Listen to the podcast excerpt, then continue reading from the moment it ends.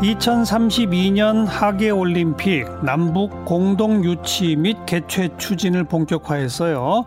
오늘 관련 계획안을 정부가 국무회의에서 의결했죠. 자, 정말 이게 될지 조목조목 좀 들어봅니다. 스포츠문화연구소 최동호 소장 안녕하세요. 예, 안녕하세요. 오늘 국무회의 통과한 그 계획안에 어떤 내용들이 들어 있어요? 어, 2018년에 이미 남북 정상이 2032년 올림픽 공동으로 개최하겠다 이제 선언을 했습니다. 상징적으로 선언을 한 거고요. 자, 그러면 어, 구체적으로 우리 정부 또 우리가 올림픽 유치를 위해서 해야 할 것은 무엇인가? 예. 어떻게 해 나가겠냐? 예. 예를 들면 그 유치위원회 구성과 활동 같은 내용들이 포함이 되어 있고요. 이것이 네. 전부 다 또 예산이랑 받으려고 하면 예. 법적 근거가 있어야 되니까 예. 아, 실질적인 유치 활동에 들어갈 수 있는 근거 등이 포함되어 있다라고 보시면 됩니다. 네. 그 2032년 올림픽 개최지는 언제 결정돼요? 어, 아직은 미정입니다. 어. 왜냐하면은 어허. 예전에는 딱 정해져 있었거든요. 어떻게 정해져 이- 있냐 하면 몇 년도 IOC 총회에서 투표를 결정한다. 예, 예. 이렇게 결정이 돼 있었어 정해져 있었는데 예. 이 개최지 선정 방식을 IOC가 최근에 바꿨습니다.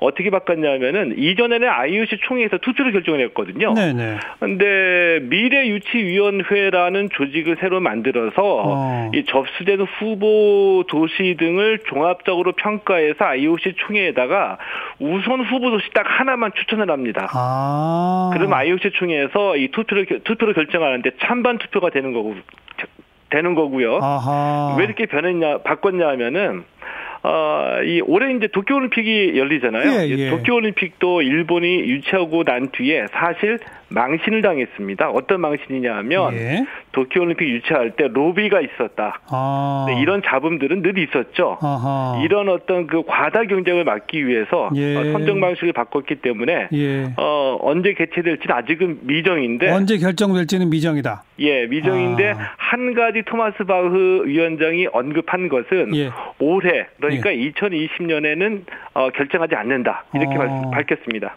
그러면 내년 이후 예, 내년 이후에 될 가능성이 있습니다. 이게 이제 또 한 가지 배경이 있거든요. 뭐요?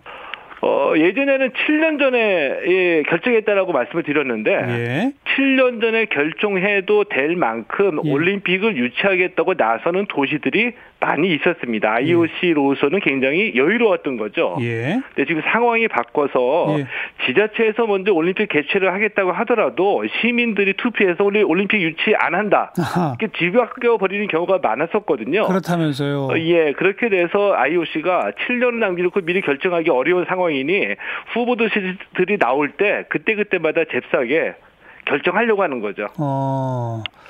그러면 그러니까 2020년은 아닌데 2021년 이후 언제가 될지도 아직은 모르고 예, 2021년, 2022년 정도가 되지 않을까 예상을 하는데 네. 왜냐하면은 이 서울이 이 개최 의향서를 남부로 공동 개최하겠다 접수했고요. 예. 브리즈번도 개최를 했고 한 세 네 개 후보 도시 등이 정식으로 개최 의향서를 접수하게 되면은 예. 심사 후에 곧바로 결정할 것으로 예상하고 있습니다. 예. 지금 그러니까 서울 그다음에 브리즈번은 호주에 있는 건가요? 예, 맞습니다. 그다음 또 어디 어디요? 어, 그, 어, 브리즈번은, 어, 접수, 어, 개최 의향서를 접수하고 실질적인 유치 활동에 들어갔고요. 예. 그 언급이 되고 있는 도시가 인도네시아 자카르타, 어. 그리고 중국의 상하이 정도 됩니다. 어, 지금 벌써 네 곳이네요. 서울, 브리즈번, 자카르타, 상해. 그죠?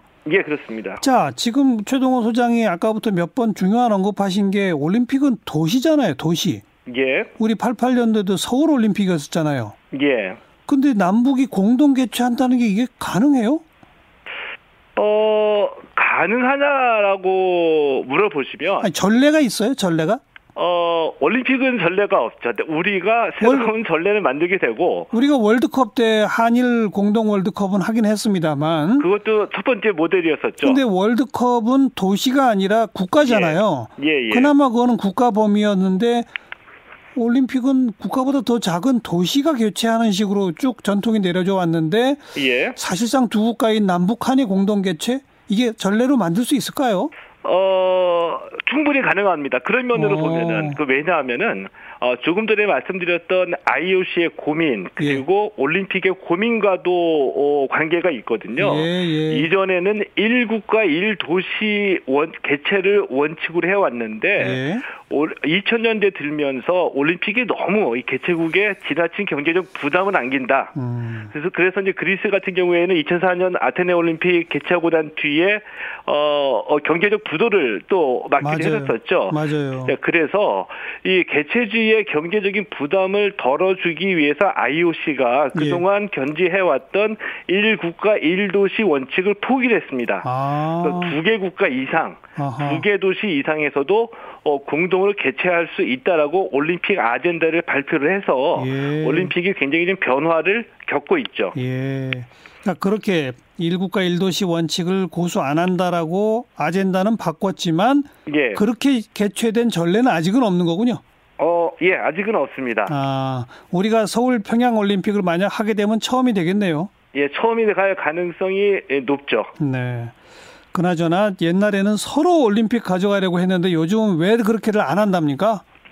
어, 간단하게 말씀드리면은 우리식의 속담이라고 할까요? 우리 이런 말 많이 하죠. 앞으로는 돈을 버는데 뒤로는 다 빠져나간다. 아. 그러니까 올림픽 그 대표적인 예로 이제 올림픽을 개최하면 예. 우리 지역 경제도 굉장히 활성화가 되고 예. 경제적으로 많은 도움이 될 것 같았었는데 예, 예. 알고 보니까 예산을 많이 썼는데 남아 있는 거는 소위 말하는 그 화이트 엘리펀트 그냥 그 쓸데없는 활용이 안 되는 경기장만 있고 어. 재정적 부담만 남기고 네. 기대했던 경제 효과는 없다더라. 어. 이래서 우리가 굳이 올림픽을 개최할 필요가 있겠느냐? 예. 이런 회의가 아, 막 2000년대 들어서 많이 있었던 거고요. 또 음. 실제로 음. 이렇게 올림픽 후유증을 겪고 있는 도시들이 등장하게 되면서 네. 올림픽을 새롭게 보는 시각이 이제 많이 퍼지게 된 거죠. 그럼 우리는 근데 왜 해야 돼요? 우리 예를 들면 예. 어 올림픽이 무엇이냐라고 바라보는 시각이 예. 선진국과 개발 도상국이 조금은 차이가 있습니다. 예. 그러니까 선진국에서는 주로 올림픽을 경제적인 관점에서 바라보거든요. 그렇죠. 82년 LA 올림픽이 이제 대표적인 건데 자, 그때는 이 어, 선수촌도 새로 짓지 않고 대학교 네. 기숙사를 선수촌으로 제공해서 많은 경제적 이득을 취했고요. 예, 예. 개발 도상국에서는 우리가 이만큼 발전했다. 맞아요, 맞아요. 세계 주요 도시로 어, 발돋움할 수 있다. 이것을 보여주는데 우리 88 서울 올림픽이 이제 개도국 시절에 했던 거 아닙니까? 예, 그렇고 어. 2002년 월드컵도 우리에게 이 4강 신화가 예. 어, 돈으로 바꿀 수 없는 어떤 자신감을 우리에게 전해줬잖아요. 그랬죠. 어. 이런 효과를 우리 정부에서 예를 들어서 뭐 뉴욕 타임즈나 워싱턴 포스트 같은 그 유력 매체에 아무리 돈 주고 홍보를 한들 어쩔 네. 수는 없겠죠. 네. 이런 스포츠 이벤트의 효과라고 볼 수가 있는 거죠. 그러니까 어찌 보면 우리는 이제 이미 선진국이 돼서 별도 경기장이나 시설 별로 안 지어도 되고 예. 대신에 평양이 공동 개최하게 되면 거기는 새로운 개발의 어떤 붐을 좀 일으키고 뭐 이런 구상이겠네요. 어, 이제 앞서 말씀드렸던 것은 이제 과거 우리가 개최했던 이 스포츠 이벤트의 예라고 볼 수가 있겠고요. 네. 이 남북 공동 올림픽은 좀 더 다른 문제죠.